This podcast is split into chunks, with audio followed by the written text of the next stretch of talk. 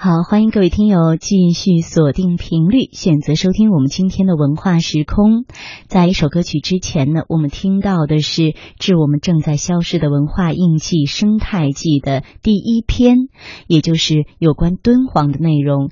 紧接着，我们将请各位继续来分享第二篇，请君只看洛阳城。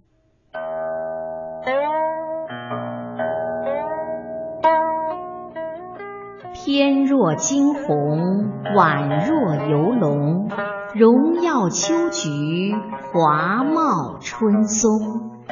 仿佛兮若轻云之蔽月，飘摇兮若流风之回雪。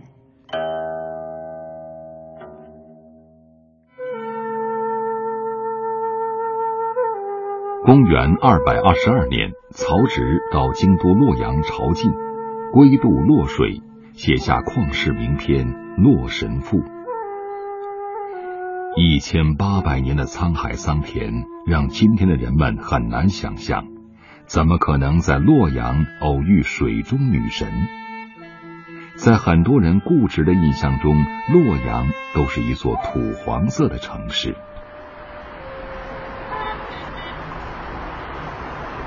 然而，坐在洛阳新城区的办公大楼里，洛阳文物考古研究院院长史家珍说：“这座楼的下面就是洛河故道，洛阳也曾是一座水上都城。在那个时期啊，洛阳水量是非常这个大的。为啥有洛神赋啊？那绝对的不像是一般的一条小河，大的诗人呢不可能发出那么的感慨。”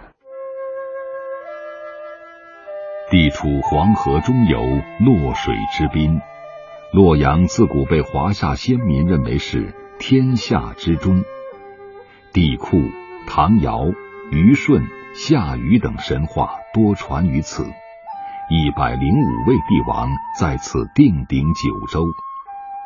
史家珍说，洛阳堪称黄河流域最灿烂的文化明珠，水是这座城市的灵魂。也造就了他历史上的黄金时代。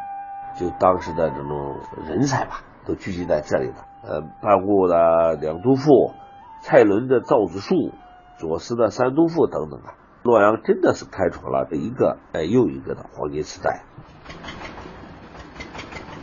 我是对这个印象很大，是载过去的大帆船，就是五六十吨、一百多吨。在老船长谢新耀的记忆中，并不遥远的过去，黄河的涛声令人惊惧，黄河的帆船好多好大，自己的村子也是喧哗热闹的。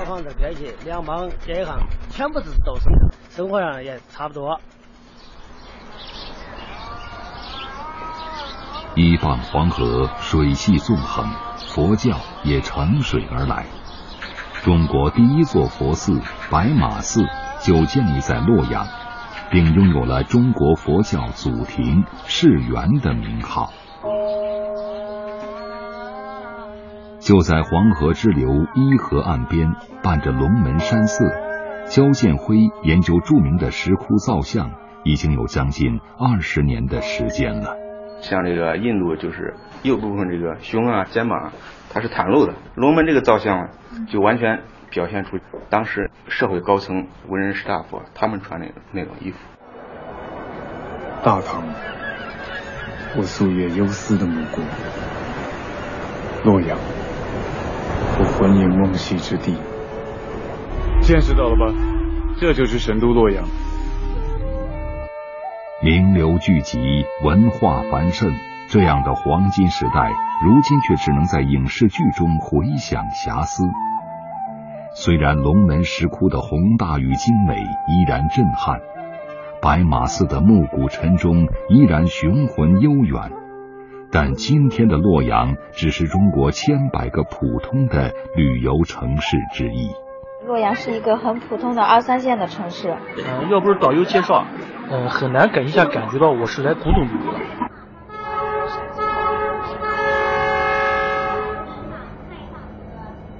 这里是陇海铁路边的韩家仓遗址。历史上，因为洛阳城人口众多，稻谷、黄米也顺水从各地运来，大大小小的仓窖曾经成为洛阳一景。这里头好几百个呢，这里头有粮食，就给他把这一个粮窖给他展示了，剩下那些全都回填了，在地下。王巨，专业考古人士，主攻隋唐史。那这来回的这个火车这种震动对这儿都没有影响？哎，有影响，那没办法，这个陇海铁路平均三分钟过一次火车。当陇海铁路穿过洛阳城，当交织铁路桥、黄河大桥、二广高速公路桥次第通车。黄河水系在运输上的作用渐行渐远，水作为经济文化的大动脉开始淡出洛阳的历史。黄河的暴戾脾气也被水利工程驯服，黄河湿地更被列为保护对象，与水相亲近，伴水而生，慢慢变成这座古城口耳相传的历史。我们天天都是渡口，渡口都是这拉着，喂喂嘿嘿。在铁屑渡口边的村庄里，一位八十多岁的老奶奶晒着太阳，丈夫当年喊过的号子依旧清晰，只是已与伊人一起成为深埋的记忆。黄河上的大帆船早已退出了历史。以至于小浪底都没有必要为航运留下通道。这个是什么东西做呢？桐木。桐木。桐木。桐石。老船长谢新耀如今还会给乡亲们修修小木船。开文早大船，这个运输用的大船。没有，现在没有。现在这自从这黄河大堤通了，现在都是用车辆运的，水上运输都大船一般是。这都没有啊！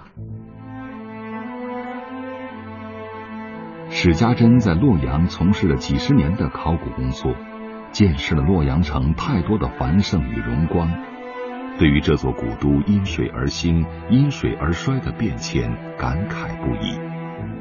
纵观整个黄河流域的大小城市，文化的褪色以洛阳最为典型。